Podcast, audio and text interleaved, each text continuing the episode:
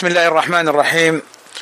إن الحمد لله نحمده ونستعينه ونستغفره ونعوذ بالله من شرور أنفسنا ومن سيئات أعمالنا. من يهده الله فلا مضل له ومن يضلل فلا هادي له. وأشهد أن لا إله إلا الله وحده لا شريك له وأشهد أن محمدا عبده ورسوله. ألا وإن أصدق الكلام كلام الله وخير الهدى هدى محمد وشر الأمور محدثاتها وكل محدثة بدعة وكل بدعة ضلالة وكل ضلالة في النار. أما بعد فنواصل بإذن الله تعالى مذاكرة الأصول الثلاثة لشيخ الإسلام محمد بن عبد الوهاب رحمه الله تعالى.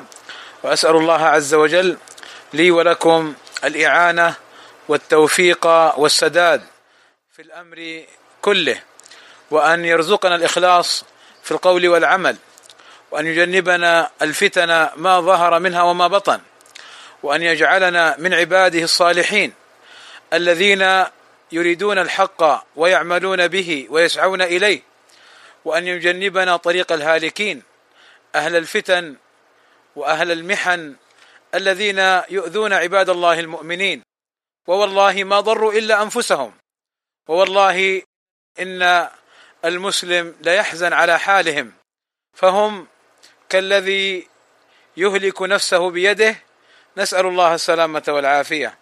فلا شك أن توفيق الله عز وجل للعبد حين يطلب الحق ويسعى إليه ويعمل به ولا يتعصب للرجال لا شك أن هذا أمر عظيم وفضل من الله كبير على المسلم أن يحمد ربه أن جنبه هذه التعصبات وتلك الأفعال السيئة وأن وفقه لطلب العلم الشرعي. وكنا قد توقفنا عند أركان الإيمان الستة. قال الشيخ الإسلام محمد بن عبد الوهاب رحمه الله تعالى وأركانه ستة. أي أركان الإيمان ستة كما جاء في حديث جبريل وكما في الأدلة التي سيذكرها الشيخ رحمه الله تعالى. فإذا قلت مؤمن وإذا قلت يا أمة الله إنك مؤمنة فلا بد أن تعلمي بماذا أنت مؤمنة. أنت مؤمنة وأنت يا عبد الله مؤمن بالله عز وجل. كما سبق معنا بالله ربا أنه الخالق المدبر المالك المتصرف الذي له الخلق والأمر سبحانه وتعالى والذي يستحق العبادة وأنه سبحانه وتعالى هو خالق السماوات والأرض وخالق الليل والنهار وخالق الشمس والقمر وخالق جميع المخلوقات وهو رب العالمين. وبالله إلها معبودا مستحقا للعبادة فلا تصرف أي عبادة لغير الله عز وجل لأن الشرك ظلم عظيم كما قال لقمان لابنه كيف تصرف شيئا من العبادة لغير الله عز وجل؟ والله هو الذي خلقك وهذا الذي تصرف إليه العبادة سواء كان وليا أو مقبورا أو شجرا أو حجرا أو قمرا هذا كله مخلوق مفتقرون إلى الله عز وجل. فكيف تصرف العبادة لغير مستحقها؟ وكذا في أسمائه وصفاته سبحانه وتعالى التي جاءت في الكتاب والسنة التي أثبتها النبي صلى الله عليه وسلم لله عز وجل والتي جاءت في القرآن من ذكر أسماء الله عز وجل وصفاته لا بد أن تؤمن بها وأنها حق لله عز وجل من غير تكييف ولا تمثيل ولا تعطيل ولا تأويل تؤمن إيمانا جازما ويقينا بهذه الأمور. وتؤمن بالملائكة. والملائكة خلق من نور وعباد مكرمون. لا يعصون الله ما أمرهم ويفعلون ما يؤمرون. تؤمن بهم إجمالا. فقد جاء في الأحاديث من ذكر عددهم الكثير جدا. وتؤمن بهم تفصيلا. في كجبريل وميكائيل وإسرافيل. ومنهم ملك الموت. وليس اسمه عزرائيل. كما اشتهر عند كثير من الناس وإنما ملك الموت ومنهم خازن النار ونادوا يا مالك ليقضي علينا ربك. فنؤمن بالملائكة اجمالا ونؤمن بهم تفصيلا ونؤمن أنهم مخلوقون من نور وأنهم لا يعصون الله ما أمرهم وأنهم يتبرؤون ممن يعبدهم. فإن الله عز وجل لا يرضى أن يشرك به لا ملك مقرب ولا نبي مرسل. جاء في الحديث أن البيت المعمور يدخله كل يوم عدد كبير من الملائكة سبعون ألفا لا يعودون إليه إلى يوم القيامة. وجاء في الحديث أطت السماء وحق لها أن تأط ما من موضع فيها إلا وملك ساجد. أو كما قال عليه الصلاة والسلام فعدد الملائكة كثير. وجاء في قوله تعالى إنا أنزلناه في ليلة القدر وما أدراك ما ليلة القدر. ليلة القدر خير من ألف شهر. تنزل الملائكة. جاء في بعض الأحاديث أن عدد الملائكة في تلك الليلة أكثر من عدد حصى الأرض أو كما قال عليه الصلاة والسلام. فهذا العدد الكثير نؤمن به إجمالا. وهذا العدد الكثير إذا كانت تلك الملائكة عليهم السلام بهذا العدد الكبير وجاء في الحديث عن النبي صلى الله عليه وسلم أنه قال أذن لي أن أصف ملكا ما بين شحمة أذنه وعاتقه كما بين السماء والأرض. والنبي صلى الله عليه وسلم رأى جبريل وقد سد الأفق عليه الصلاة والسلام. فإذا كان هؤلاء الملائكة وهم مخلوقون فكيف بالخالق سبحانه وتعالى؟ فلا شك أن الملائكة تدل على عظمة الله عز وجل والله عز وجل عظيم فهو الخالق سبحانه وتعالى. فنؤمن بالملائكة رسل الله عز وجل الذين اصطفاهم الله عز وجل. قال وكتبه. أيضا نؤمن بالكتب السماوية التي أنزلها الله عز وجل على الأنبياء والرسل. نؤمن بها اجمالا كما أخبرنا الله عز وجل بذلك. فنؤمن بكل كتاب نزل على كل نبي. ونؤمن بها تفصيلا التوراه والزبور والإنجيل والصحف والقرآن. فنؤمن بها ما جاء مفصلا في كتاب ربنا وفي سنة نبينا محمد صلى الله عليه وسلم. نؤمن بها وأنها حق. ونؤمن أن الكتب التي نزلت قبل القرآن هي منسوخة بالقرآن. فالقرآن ناسخ لتلك الكتب السماوية السابقة. هي حق هي حق نؤمن بها ولكن الله عز وجل أنزل هذا القرآن مهيمنا على تلك الكتب. فلا يجوز لإنسان أن يقول نحن نعمل بالتوراة أو نعمل بالإنجيل وأن يأخذ نصوص التوراة والإنجيل ويعمل بها لأمور.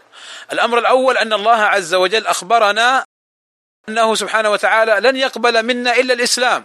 والإسلام هو ما في كتاب ربنا وسنة نبينا صلى الله عليه وسلم وما كان عليه سلف الأمة. هذا هو الدين الحق. ومنها أيضا أن الله عز وجل أخبرنا أن القرآن مهيمنا على الكتب التي قبله فهو المرجع وهو الفرقان. ومنها أيضا أن القرآن ناسخا لتلك الكتب.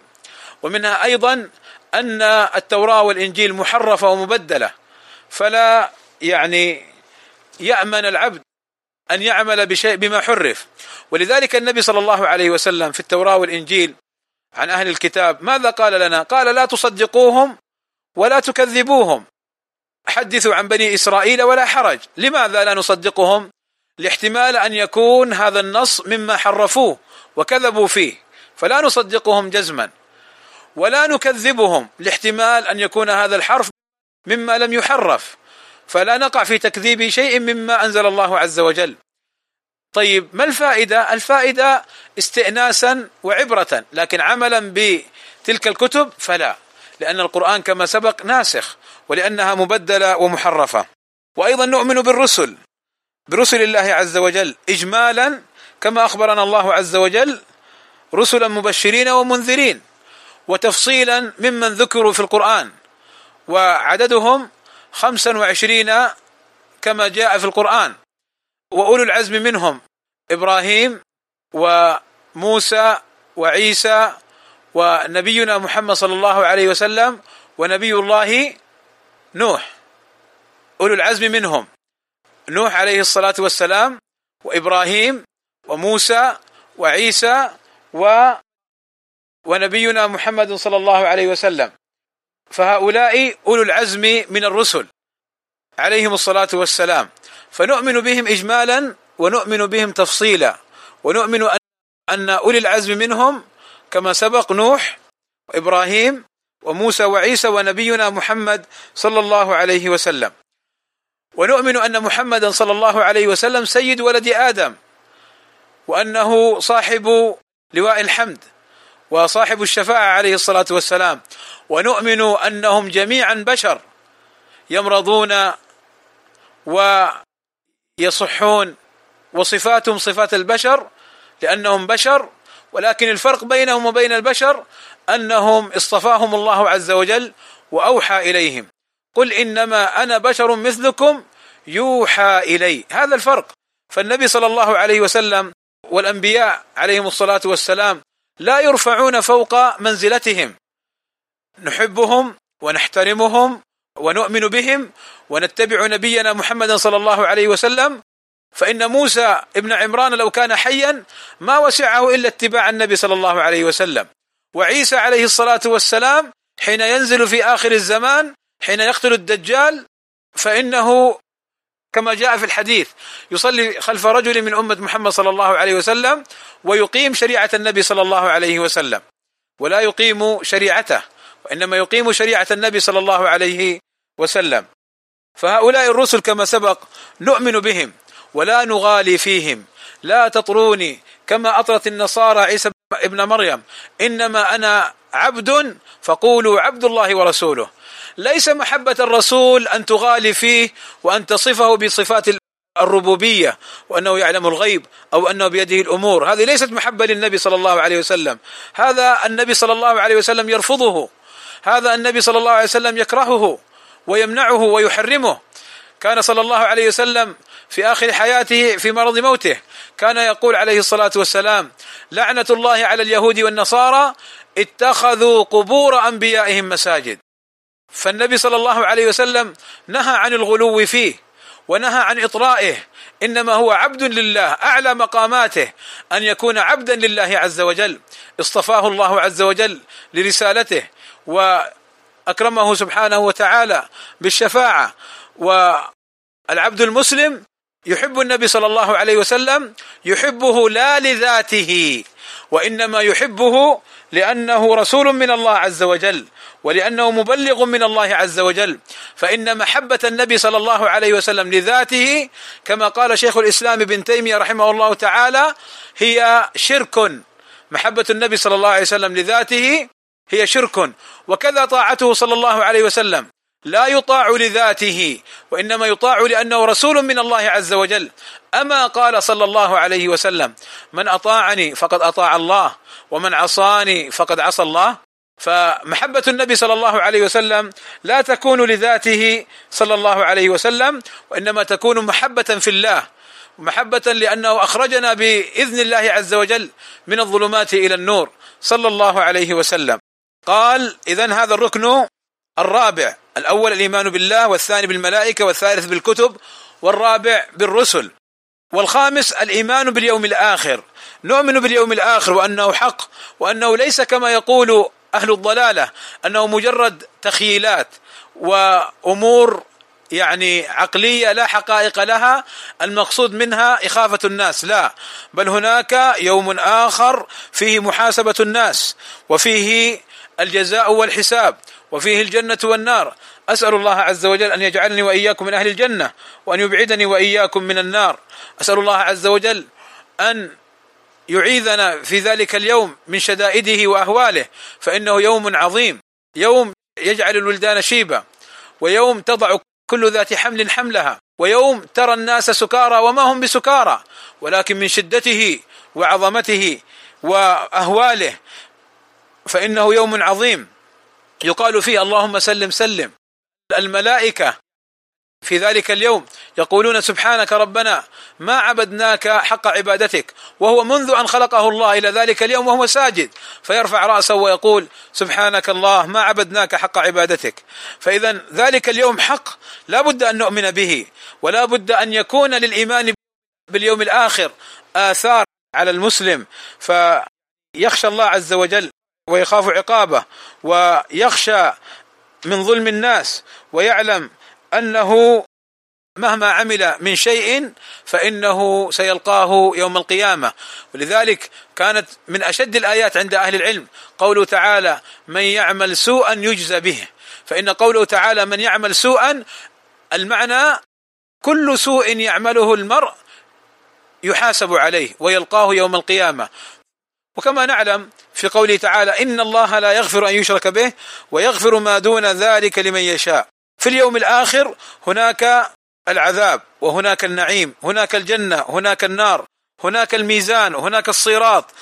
أهوال وعظائم على المرء أن يستعد لذلك اليوم بتقوى الله عز وجل بنور من الله لا بمجرد الخوف والهلع لا بالبدع والضلالات وإنما من أراد النجاة ذلك اليوم فليكن من أتباع محمد صلى الله عليه وسلم وأصحابه الكرام فليعمل بما أمر الرسول صلى الله عليه وسلم ويجتنب ما نهى عنه الرسول صلى الله عليه وسلم ويصدق ما أخبر به النبي صلى الله عليه وسلم ويستعد للرحيل. فإن التقوى أن تعمل بطاعة الله على نور من الله عز وجل وأن تترك معصية الله على نور من الله عز وجل وأن تستعد ليوم الرحيل. وكلنا ميتون وكلنا مجازون على أعمالنا. فمن يعمل مثقال ذرة خيرا يره ومن يعمل مثقال ذرة شرا يره. ثم قال وتؤمن بالقدر خيره وشره. وهذا الركن السادس الإيمان بالقدر خيره وشره. ومراتب القدر عند أهل العلم أربعة المرتبة الأولى العلم مرتبة العلم. قال الله عز وجل ألم تعلم أن الله يعلم ما في السماء والأرض؟ والمرتبة الثانية الكتابة. فإن الله عز وجل قد كتب كل شيء في اللوح المحفوظ. كما قال صلى الله عليه وسلم كتب الله مقادير الخلائق قبل أن يخلق السماوات والأرض بخمسين ألف سنة وكان عرشه على الماء. والمرتبة الثالثة المشيئة بأن ما شاء الله كان وما لم يشأ لم يكن. فالله عز وجل يفعل ما يشاء ويخلق ما يشاء سبحانه وتعالى ويختار. والمرتبة الرابعة مرتبة الخلق. قال الله عز وجل الله خالق كل شيء فلا بد من الإيمان بالقدر خيره وشره ولا بد من الإيمان بهذه المراتب أن الله يعلم كل شيء. وكما قال العلماء فإن الله يعلم ما كان وما يكون وما سيكون وما لم يكن لو كان كيف يكون. يعني ذاك الذي مات طفلا أو شابا لو لم يمت فإن الله يعلم ما سيكون منه. علم الله عز وجل بهذه الأشياء لا تعني أنه سبحانه وتعالى لا تعني أنه سبحانه وتعالى أجبر الناس على أن يعملوا هذه الأعمال. وإنما الله علم ما سيختار الناس وما سيفعلون فكتب في اللوح المحفوظ ما علم سبحانه وتعالى. ولذلك أنت يا عبد الله جعل الله لك الاختيار. جعل لك أن تختار طريق الخير تنجو أو تختار طريق الشر فتهلك. ومع ذلك فما لك من مشيئة إلا تحت مشيئة الله عز وجل. فإن الخلق خلقه والأمر أمره. فلذلك ينبغي أن نتنبه لهذا الأمر وأن لا تختلط علينا الأمور. فإن الإيمان بالقضاء والقدر ركن من أركان الإيمان. ولا بد أن نعلم هذا الأمر. فاعمل يا عبد الله فكل ميسر لما خلق له. واحرص على ما ينفعك. واعمل بطاعة الله فإنك لا تدري ما يكون عليه أمرك. لذلك كان السلف يخافون على أنفسهم. وما كانوا وما كانوا رضي الله عنهم وأرضاهم. يعني يتأثرون بطاعتهم بل كانوا يخافون. وكلما كانوا أعلم كانوا من الله أخوف وأخشى وكانوا لله أخشى. ولذلك النبي صلى الله عليه وسلم ماذا يقول؟ أما إني أعلمكم بالله وأخشاكم له وأتقاكم له. وقال صلى الله عليه وسلم لو تعلمون ما أعلم لضحكتم قليلا ولبكيتم كثيرا أو كما قال عليه الصلاة والسلام. اذا هذه مراتب الإيمان الستة أن تؤمن بالله وملائكته وكتبه ورسله واليوم الآخر وبالقدر خيره وشره. ثم قال الشيخ رحمه الله تعالى والدليل على هذه الأركان الستة. قوله تعالى ليس البر أن تولوا وجوهكم قبل المشرق والمغرب ولكن البر من آمن بالله واليوم الآخر والملائكة والكتاب والنبيين. فذكر سبحانه وتعالى الإيمان بالله والإيمان باليوم الآخر والإيمان بالملائكة والإيمان بالكتب والإيمان بالنبيين. فهذه خمسة أركان. أين الركن السادس؟ قوله تعالى إنا كل شيء خلقناه بقدر. قال الشيخ ودليل القدر قوله تعالى إنا كل شيء خلقناه بقدر. فهذه الأركان الستة مذكورة في القرآن وسيأتي ذكرها في حديث جبريل الطويل عليه الصلاة والسلام. قال الشيخ رحمه الله تعالى المرتبة الثالثة. الآن انتهينا من المرتبة الأولى للإسلام ثم انتهينا من المرتبة الثانية وهي الإيمان. الآن ندخل في مرتبة الإحسان. وأهل الإحسان عددهم أقل. وأهل الإحسان هم يعني ممن عبدوا الله عز وجل كأنهم يرونه. فإنهم وإن لم يكونوا يرونهم فإن الله يراهم. فأحسنوا في أعمالهم وأخلصوا لله عز وجل. والإحسان ليس بالهوى وإنما الإحسان باتباع سنة النبي صلى الله عليه وسلم والإخلاص لله عز وجل ومراقبته سبحانه وتعالى واتباع ما أمر به واجتناب ما نهى عنه. والإحسان هو أعلى مراتب هذا الدين. والإحسان هو أعلى مراتب هذا الدين. قال شيخ الإسلام ابن تيمية رحمه الله تعالى الإحسان هو فعل المأمور به سواء كان إحسانا إلى الناس أو إلى نفسه. فأعظم الإحسان الإيمان والتوحيد والإنابة إلى الله تعالى والإقبال إليه والتوكل وأن يعبد الله كأنه يراه اجلالا ومهابة وحياء ومحبة وخشية. فهذا هو مقام الإحسان. فيحب الله عز وجل لذاته فإن الله عز وجل هو الذي يحب لذاته. والإحسان كما قال النبي صلى الله عليه وسلم أن تعبد الله كأنك تراه وإن لم تكن تراه فإنه يراك. ما الذي نلحظه في هذا الحديث؟ نلحظ أن فيه المراقبة والاستحضار. فإذا خال المرء بنفسه فإنه لا يعصي الله عز وجل. لأنه يعلم أن الله يراه ويعلم أن الله يعلم بحاله وأن الله أقرب إليه من حبل الوريد وأن الله عز وجل يعلم ما تسره نفسه. فلا بد أن يستحضر العبد هذه الأمور ليصل لدرجة الإحسان. فيراقب الله عز وجل المراقبة التامة. قال الشيخ رحمه الله تعالى الإحسان ركن واحد وهو أن تعبد الله كأنك تراه فإن لم تكن تراه فإنه يراك. فإن الله عز وجل يرى ويسمع. حتى قالت عائشة رضي الله عنها سبحان الذي وسع سمعه كل شيء. وذكرت هذا الكلام في قصة المجادلة لما كانت تشتكي للنبي صلى الله عليه وسلم من زوجها. فكانت عائشة رضي الله عنها تسمع بعض الكلام وبعض الكلام لا تسمعه مع أنها كانت في حجرة قريبة من حجرة النبي صلى الله عليه وسلم. ومع ذلك ماذا قال الله؟ قد سمع الله قول التي تجادلك في زوجها. قد سمع الله. فأثبت الله سبحانه وتعالى أنه سمع كل شيء مما قالته. قد سمع الله قول التي تجادلك في زوجها وتشتكي إلى الله. والله يسمع تحاوركما. فعائشة رضي الله عنها ماذا تقول؟ تقول سبحان الذي وسع سمعه كل شيء. يعني لم يغب عنه سبحانه وتعالى شيء مما قالته المرأة للنبي صلى الله عليه وسلم. فسمع سبحانه وتعالى كل شيء مما قالته فالله عز وجل يعلم كل شيء حتى الأوراق التي تتساقط حتى سبحانه وتعالى يسمع دبيب النملة في الليلة الظلماء على الصخرة الصماء. فالله عالم بكل شيء سبحانه وتعالى. ولذلك كما مر معنا عن الفضيل بن عياض. لما جاءه رجل يريد أن يعصي الله قال نعم اعصي الله ولكن اعصي حيث لا يراك الله عز وجل. فقال وكيف هذا؟ فقال يا عدو نفسه تعلم أن الله يراك ثم تعصيه. لذلك قال الشيخ رحمه الله تعالى وهو أن تعبد الله كأنك تراه فإن لم تكن تراه فإنه يراك. فهذا كما جاء في الحديث سيأتي. قال والدليل قوله تعالى إن الله مع الذين اتقوا والذين هم محسنون. فهذه هي المعية الخاصة من الله عز وجل لأهل التقوى. معاهم بعلمه معاهم بنصرته سبحانه وتعالى وتأييده. فالذين اتقوا الله عز وجل لا يخافون إلا الله. والذين اتقوا الله هم الذين يفعلون أمر الله عز وجل.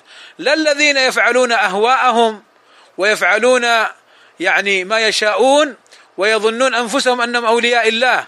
مثل داعش ومثل تنظيم القاعدة ومثل النصرة ومثل أنصار الشريعة وهذه الجبهات التي يعني اتبعت هواها ولم تتبع أمر الله عز وجل ولم تتق الله عز وجل في مؤمن ولا مسلم لا شيخا ولا امرأة ولا طفلة بل قتلوا الأبرياء حتى الكفار. لا يجوز قتلهم إلا بحقه في الجهاد وفي القتال. أما المستامن أو المعاهد أو الذمي فإنه لا يجوز قتله كما دلت على ذلك الأدلة. فأين تقوى الله في هذه الأمور؟ ولذلك إن الله مع الذين اتقوا. لا تحزن إن الله معنا. إن الله مع الذين اتقوا والذين هم محسنون. فهذه معية خاصة من الله عز وجل. وإذا كان الله معك يا عبد الله فمن ذا الذي تخاف؟ فمن ذا الذي تخاف؟ فإن الله ينصرك. إنا لننصر رسلنا والذين آمنوا. فالله عز وجل وعد بالنصر في الدنيا والآخرة. قال وقوله تعالى وتوكل على العزيز الرحيم الذي يراك حين تقوم وتقلبك في الساجدين وتقلبك في الساجدين. إنه هو السميع العليم. فالله عز وجل يخاطب النبي صلى الله عليه وسلم بأن يتوكل عليه سبحانه وتعالى.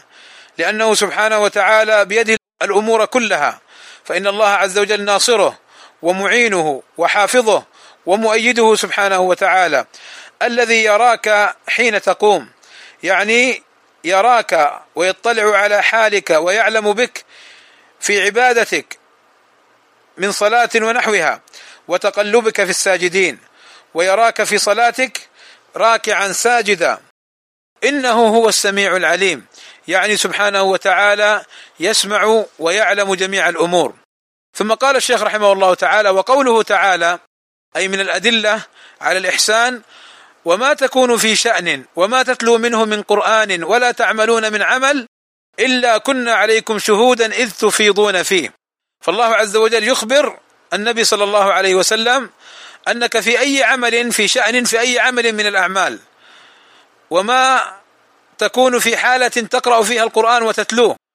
بل وكل عمل صغير أو كبير أنت وأمتك إلا كنا عليكم شهودا. يعني أن الله عز وجل يراه ومطلع عليه وعلى جميع الناس في جميع أعمالهم وأفعالهم وأقوالهم. ولذلك سبحان الله الذي يطلق لسانه بالسب والشتم والذي يؤذي المؤمنين والمؤمنات والذي يؤذي الضعيف والذي يعني يتجبر على خلق الله عز وجل. لا شك أنه لم يستحضر هذه المعاني. لا شك أنه غفل عن ما سيكون يوم القيامة من جزاء وحساب. وقوله تعالى إذ تفيضون فيه أي يعني تعملون وتشرعون فيه وتستمرون. ثم قال الشيخ رحمه الله تعالى والدليل من السنة هو الآن ذكر الأدلة على الإسلام والإيمان والإحسان من القرآن. ثم ذكر دليلا من السنة يشمل جميع المراتب الثلاثة وهو الحديث المشهور. قال والدليل من السنة حديث جبريل المشهور عن عمر بن الخطاب رضي الله عنه. قال بينما نحن جلوس عند رسول الله صلى الله عليه وسلم إذ طلع علينا رجل شديد بياض الثياب شديد سواد الشعر لا يرى عليه أثر السفر ولا يعرفه منا أحد. فجلس إلى النبي صلى الله عليه وسلم فأسند ركبتيه إلى ركبتيه ووضع كفيه على فخذيه. في هذا الحديث في قول عمر رضي الله عنه بينما نحن جلوس عند رسول الله. هكذا كان الصحابة رضوان الله عليهم كانوا يحرصون على الجلوس عند النبي صلى الله عليه وسلم. والعلماء ورثة الأنبياء فعلى المسلمين أن يحرصوا على الجلوس عند العلماء وأن يرجعوا إلى العلماء وأن يسألوا العلماء وأن يعرفوا أيضا من هم العلماء. فليس كل من قيل فيه إنه عالم أو علامة هو فعلا عالم يستحق أن يرجع إليه. ولا من يعده بعض الأغرار بأنه من العلماء الكبار هو فعلا من العلماء الكبار. فلا بد أن تتوفر فيه صفات العالم وهي العلم بالكتاب والسنة وما كان عليه سلف الأمة والعمل والتقوى والعمل بهذه الأمور مع تقوى مع تقوى الله عز وجل. فهاتان صفة العالم. وإلا فإن كثيرا ممن يزعم بأنه من العلماء قد يكون من علماء الضلالة وقد يكون من علماء السوء. فقولوا لي بربكم من الذي أفتى الناس؟ من الذي أفتى الناس؟ وجوز لهم بقتل المؤمنين مثل داعش ومثل الذين يقومون بالعمليات التفجيرية والحزام الناسف. من الذي أفتاهم؟ أناس يزعمون أنهم علماء.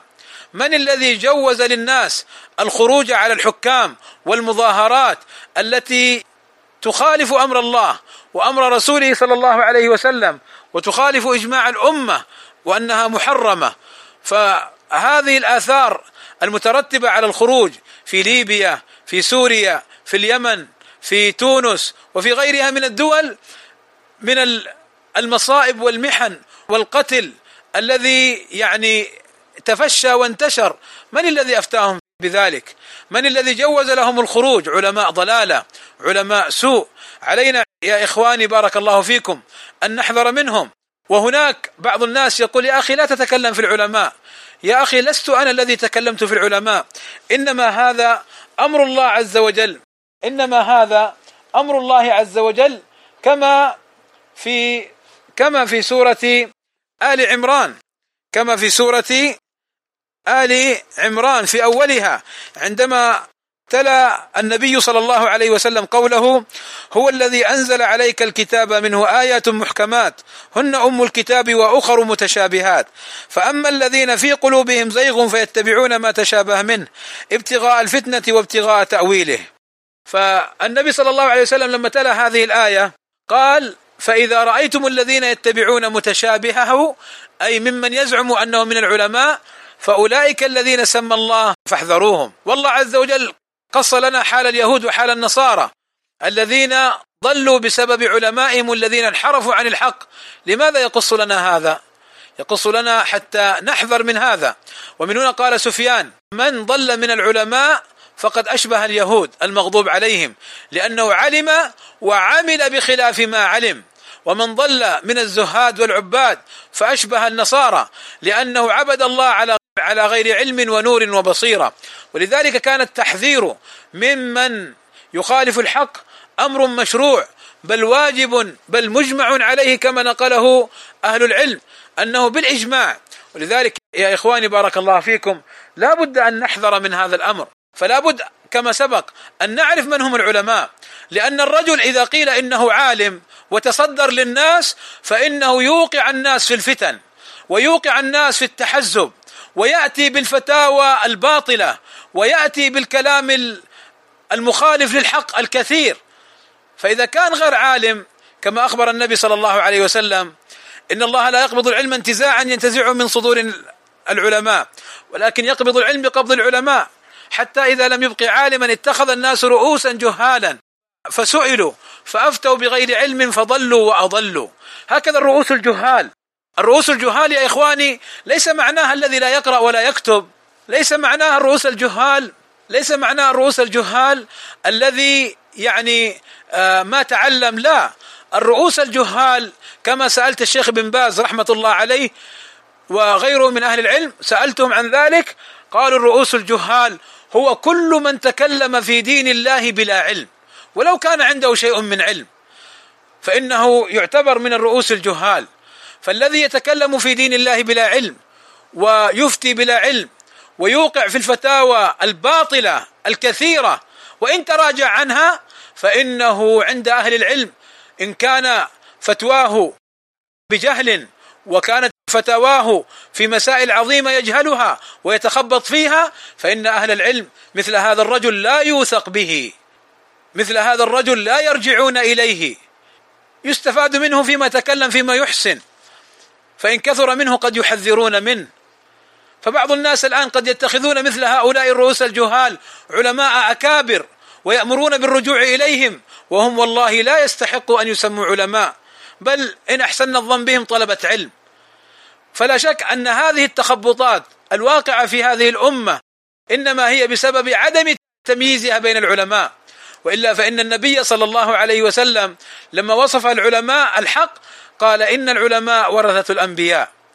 ولذلك نص بعض أهل العلم أن العالم لا يؤتى الناس من قبله. لماذا؟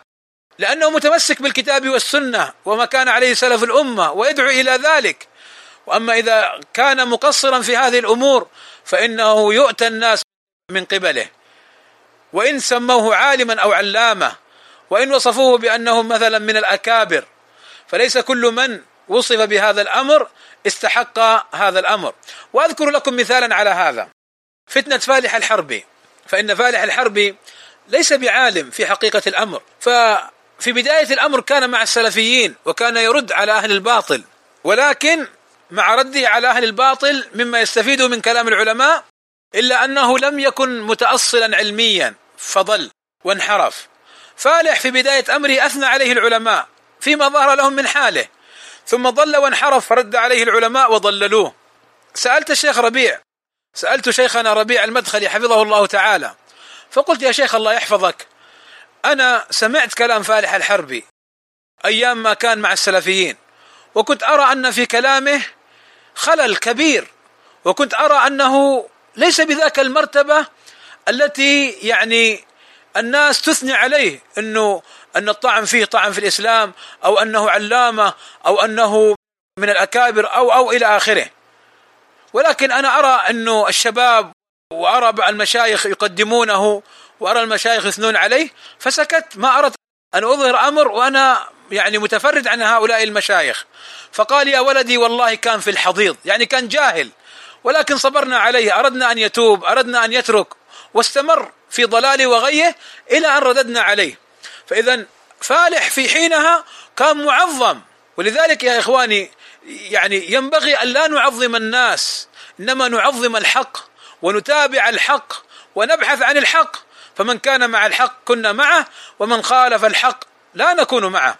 وما أكثر اليوم من ينادي بالرجوع إلى الأكابر في مسائل قد تكون مخالفة للحق فأيهما أولى بالرجوع؟ أن ترجع إلى الحق ولا أن ترجع إلى الأكابر؟ نعم من منهج السلف الرجوع إلى الأكابر ولكن للحق الذي عندهم لا لذاتهم.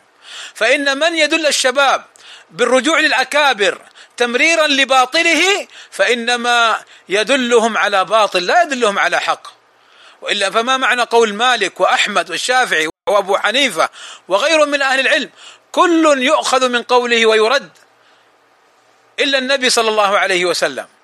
معناه يؤخذ من قولهم الحق ويرد من قولهم الباطل. هنا يا إخواني لابد أن أذكركم.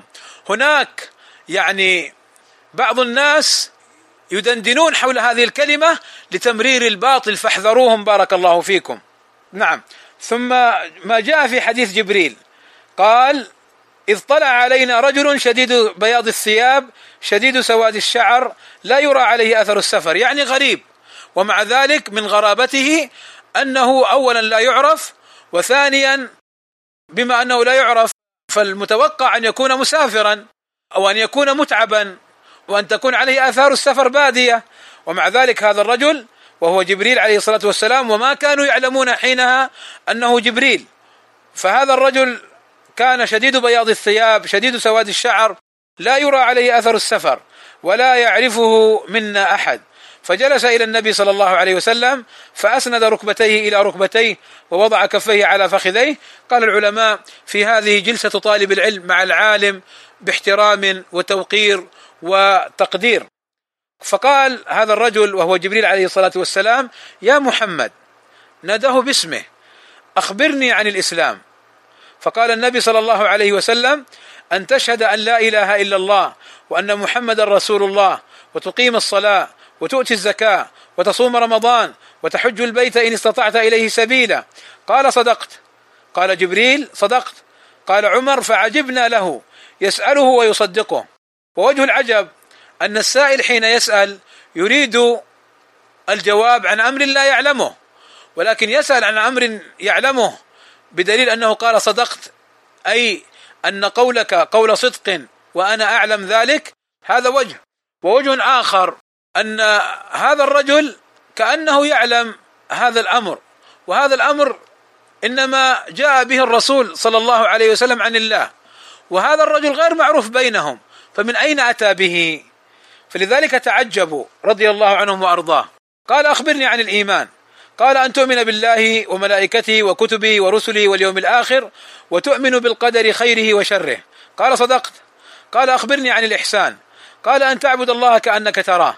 فإن لم تكن تراه فإنه يراك. قال أخبرني عن الساعة. قال ما المسؤول عنها بأعلم من السائل؟ يعني أنا لست بأعلم منك بمتى الساعة ومتى تكون. لأن علم الساعة القيامة تفرد به الله عز وجل. فقال أخبرني عن أماراتها يعني عن علاماتها. قال أن تلد الأمة ربتها. هذه العلامة قال العلماء يحتمل أن يكون المعنى أن في آخر الزمان يكثر الإماء. ف يعني يكثر الإماء والجواري فالرجل يطأ الأمة فتحمل فتلد له. فأمها أمة أم ولد تعتق بعد موت زوجها. فقالوا هذا دليل أو إشارة إلى كثرة الجواري والإماء المملوكات. وقيل معناه أن البنت تعامل أمها معاملة الجارية. لا احترام ولا تقدير. وهذا ما نراه اليوم للأسف الشديد. الأم تخدم وتغسل وتطبخ وتهيئ البيت وتجهز الأولاد والبنت. إما نائمة وإما تلعب وإما تمسك الجوال وإما تدعي أنها تذاكر. هذا إذا لم تقع في أمر محرم كمشاهدة المسلسلات والأفلام المحرمة. ولا شك أن هذا من من العقوق ومن سوء معاملة الوالدين. وهنا أنبه على أمر ما سبق من جهة أن البنت ينبغي لها أن تعين أمها وتساعدها وهذا الأمر أعني مساعدتها لأمها هو من توفيق الله لها فإنها ستكون هذه البنت غدا زوجة وأم فتحتاج أن تتعلم وتحتاج أن تتعود وكما برت أمها ستبرها بنتها بإذن الله تعالى. وهنا أنبه على أمر يتعلق بمسألة الوالدين وهو أن بعض الناس إذا رأى أباه أو رأى أمه تقسو عليه أو يعني فيهم معاملة شديدة يظن أنه ليس واجبا عليه أن يبرهما وهذا خطأ. بل ولو كان الأب قاسيا أو الأم قاسية وشديدة فإن عليك يا عبد الله أن تبرهما. طيب ما الدليل؟ الدليل قوله تعالى وإن جاهداك على أن تشرك بي ما ليس لك به علم فلا تطعهما وصاحبهما في الدنيا معروفا. فتأملوا بارك الله فيكم. كيف أن الله عز وجل أمر بصحبتهما بالمعروف ولو كانا مشركين؟ فكيف لو كانا مسلمين ولكن حصل منهم شيء من القسوة أو الشدة معك؟ فلذلك لا بد من برهما ولا بد من الإحسان إليهما. ولا بد من الحذر من العقوق. فما من ذنب كما يقول النبي صلى الله عليه وسلم أجدر أن يعجل لصاحبه العقوبة من الظلم والعقوق أو كما قال عليه الصلاة والسلام.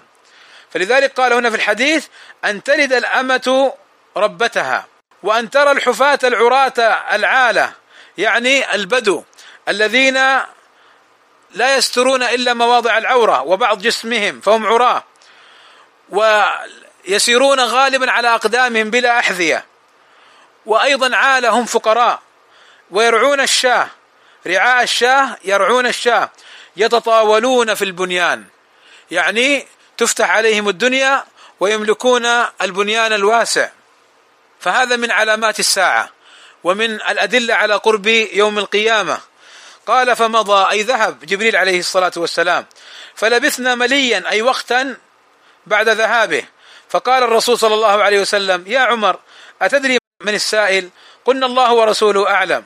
فقال صلى الله عليه وسلم هذا جبريل أتاكم يعلمكم أمر دينكم. فقوله رضي الله عنه قلنا الله ورسوله أعلم نبه العلماء هذا في حياة النبي وفي مخاطبة النبي صلى الله عليه وسلم الله ورسوله أعلم. وأما بعد موته عليه الصلاة والسلام فيقال الله أعلم. لأن النبي صلى الله عليه وسلم ميت لا يعلم عليه الصلاة والسلام.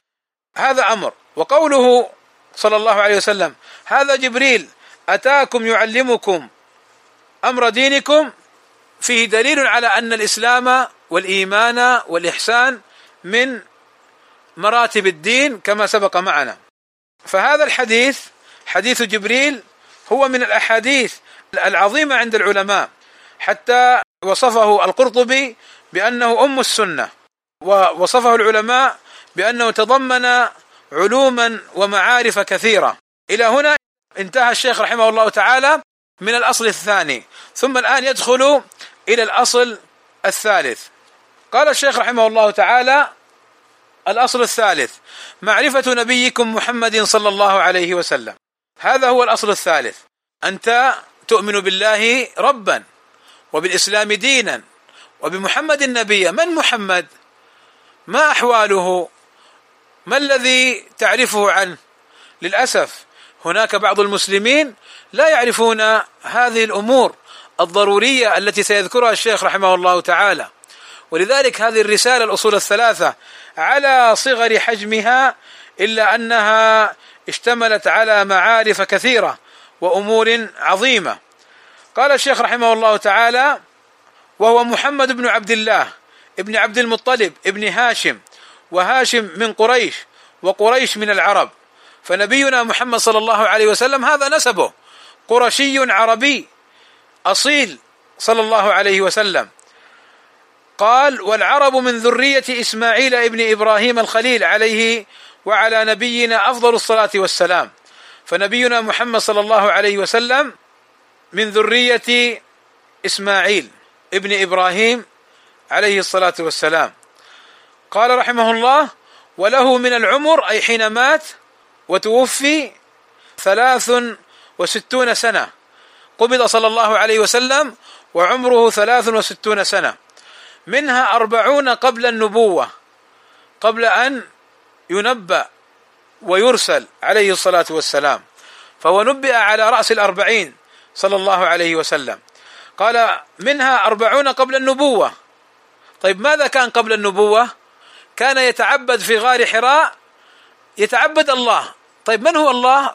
ما كان يعرف. ولذلك قال الله عز وجل ألم يجدك ضالا؟ ما معنى ضالا؟ ضالا أي لم تهتدي إلى الحق. ليس معناه أنه صلى الله عليه وسلم كان يفعل أعمال الضلال لا. وإنما معناه أنه لم يهتدي إلى الحق.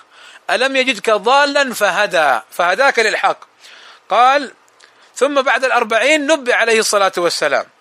ولكنه صلى الله عليه وسلم لم يسجد لصنم ولم يشرب الخمر ولم يعمل ما كان عليه أهل الجاهلية وكان معروفا بالصدق والامانه عليه الصلاة والسلام.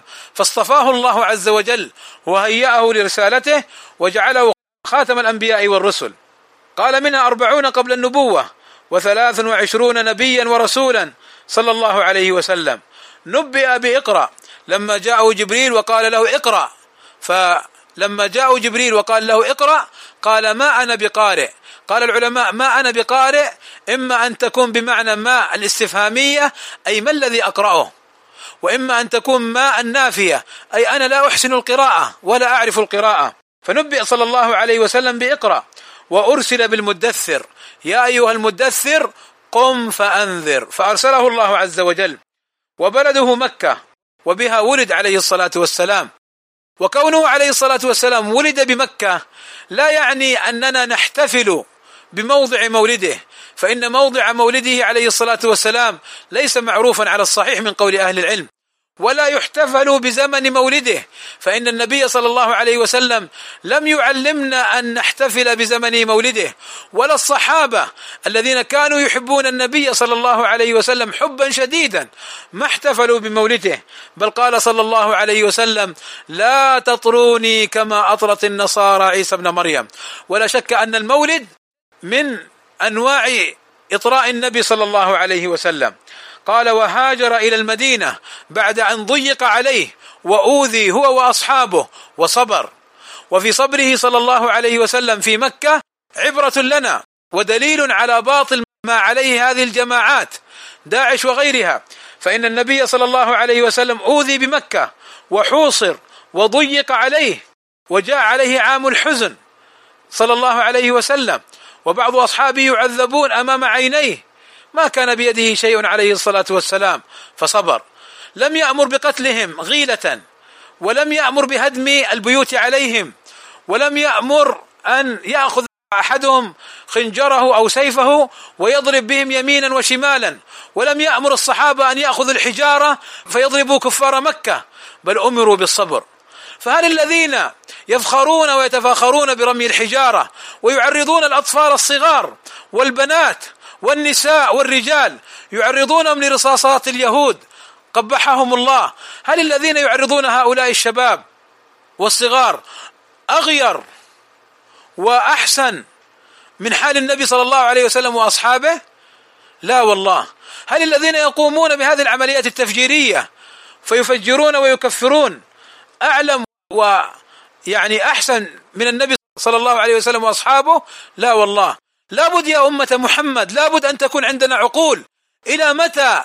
إلى متى تضحك وتلعب بنا هذه الجماعات؟ فتقدم الإرهاب وتقدم الخوارج وتقدم الضلال على أنه نصرة الإسلام على أن هؤلاء مجاهدون وأن هذا حق. لا والله ليس بحق. في الوقت الذي يتهمون العلماء الربانيين بأنهم أهل عمالة وأهل بحث عن سلطة ومال وجاه. لا والله هم علماء حق بإذن الله تعالى وإنما قالوا الحق الذي أمر الله عز وجل به. لذلك أفتى الشيخ الألباني وأفتى الشيخ ابن باز وغيرهما من أهل العلم رحمة الله عليهم جميعا أن على من كان مستضعفا في أرض لا حول له فيها ولا قوة أن يخرج منها. فلسطين نخرج من فلسطين. ثم نقيم شرع الله عز وجل ونعد العدة ثم نرجع إلى فلسطين بالعدة الشرعية المطلوبة منا وبالجهاد الشرعي الذي أمر الله عز وجل به ورسوله صلى الله عليه وسلم. فليس الجهاد مجرد أن تحمل السلاح وتقتل من تقتل بلا ضوابط شرعية ثم تقول الله أكبر الله أكبر هذا ليس جهاد. إنما الجهاد أن يكون بالضوابط الشرعية تحت قيادة حاكم شرعي وأن يكون لرفع كلمة الله عز وجل. هذه الجماعات تفجر وتدمر نصرة لجماعاتهم وأحزابهم. لا والله ليس نصرة لله عز وجل. وأن يكون بالضوابط الشرعية فلا يقتل الآمنون ولا يقتل الأبرياء ولا يعني تستعمل الخيانات وتستعمل الغيلة بهذا الأسلوب الماكر الخادع وإخافة الناس. فانظروا بارك الله فيكم ما الذي ترتب على هذه الجماعات دواعش وغيرها إلا الطعن في الإسلام والطعن في أمة محمد صلى الله عليه وسلم والإيذاء للمسلمين في فرنسا وفي أمريكا وفي أوروبا؟ بعضهم يقتلونهم ويؤذونهم ويفجرون في مساجدهم. فإن هذا فإن هذا والله ضلال. وليس مما جاء به النبي صلى الله عليه وسلم. قال الشيخ رحمه الله تعالى وهاجر إلى المدينة أخذ على هذا عشر سنين يدعو إلى التوحيد. بعثه الله بالنذارة عن الشرك ويدعو إلى التوحيد. والدليل قوله تعالى يا أيها المدثر قم فأنذر وربك فكبر وثيابك فطهر والرجز أي الأصنام والشرك فاهجر ولا تمنن تستكثر ولربك فاصبر. ومعنى قم فأنذر. ينذر عن الشرك ويدعو إلى التوحيد. وربك فكبر أي عظمه بالتوحيد. وثيابك فطهر أي طهر أعمالك من الشرك. وهذا على تفسير. والرجز أي الأصنام. الرجز الأصنام وهجرها تركها والبراءة منها وأهلها. قال الشيخ رحمه الله تعالى أخذ على هذا عشر سنين. أخذ على هذا عشر سنين يدعو يريد الشيخ رحمه الله تعالى أن النبي صلى الله عليه وسلم دعا كفار مكة ثلاثة عشر سنة. عشر سنين كان يدعو إلى التوحيد ثم بعد العشر عرج به إلى السماء وفرضت عليه الصلوات الخمس وصلى في مكة ثلاث سنين. فعشر وثلاثة ثلاثة عشر سنة يدعو في مكة إلى التوحيد. وبعدها أمر بالهجرة إلى المدينة ثم بين رحمه الله تعالى الهجرة ومعناها. وقبل انتهاء الدرس. أحب أنبه على أمر وسيأتي إن شاء الله التنبيه عليه في اللقاء القادم. النبي صلى الله عليه وسلم دعا أهل مكة ثلاثة عشر سنة. يدعوهم إلى التوحيد. ثم انتقل إلى المدينة عشر سنين ثم توفي عليه الصلاة والسلام. في المدينة كان يقرر الأحكام والعبادات. لكن ليس المعنى كما سيأتينا إن شاء الله ليس المعنى أن النبي صلى الله عليه وسلم في مكة كان يقرر التوحيد وفي المدينة لم يقرر التوحيد وإنما المراد أنه في مكة كان يشتغل كثيرا بتقرير التوحيد.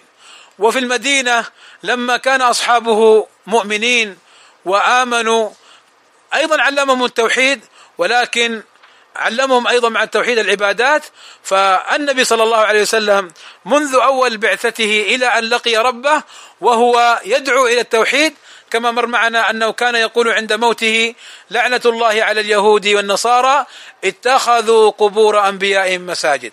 فهذا لا شك أنه من التوحيد والأمر به. فالنبي صلى الله عليه وسلم دعوته كلها إلى التوحيد. وفي هذا القدر كفاية؟ أسأل الله عز وجل أن ينفعنا بما سمعنا وأن يكون حجة لنا لا حجة علينا. وصلى الله وسلم على نبينا محمد وعلى آله وصحبه أجمعين. والحمد لله رب العالمين.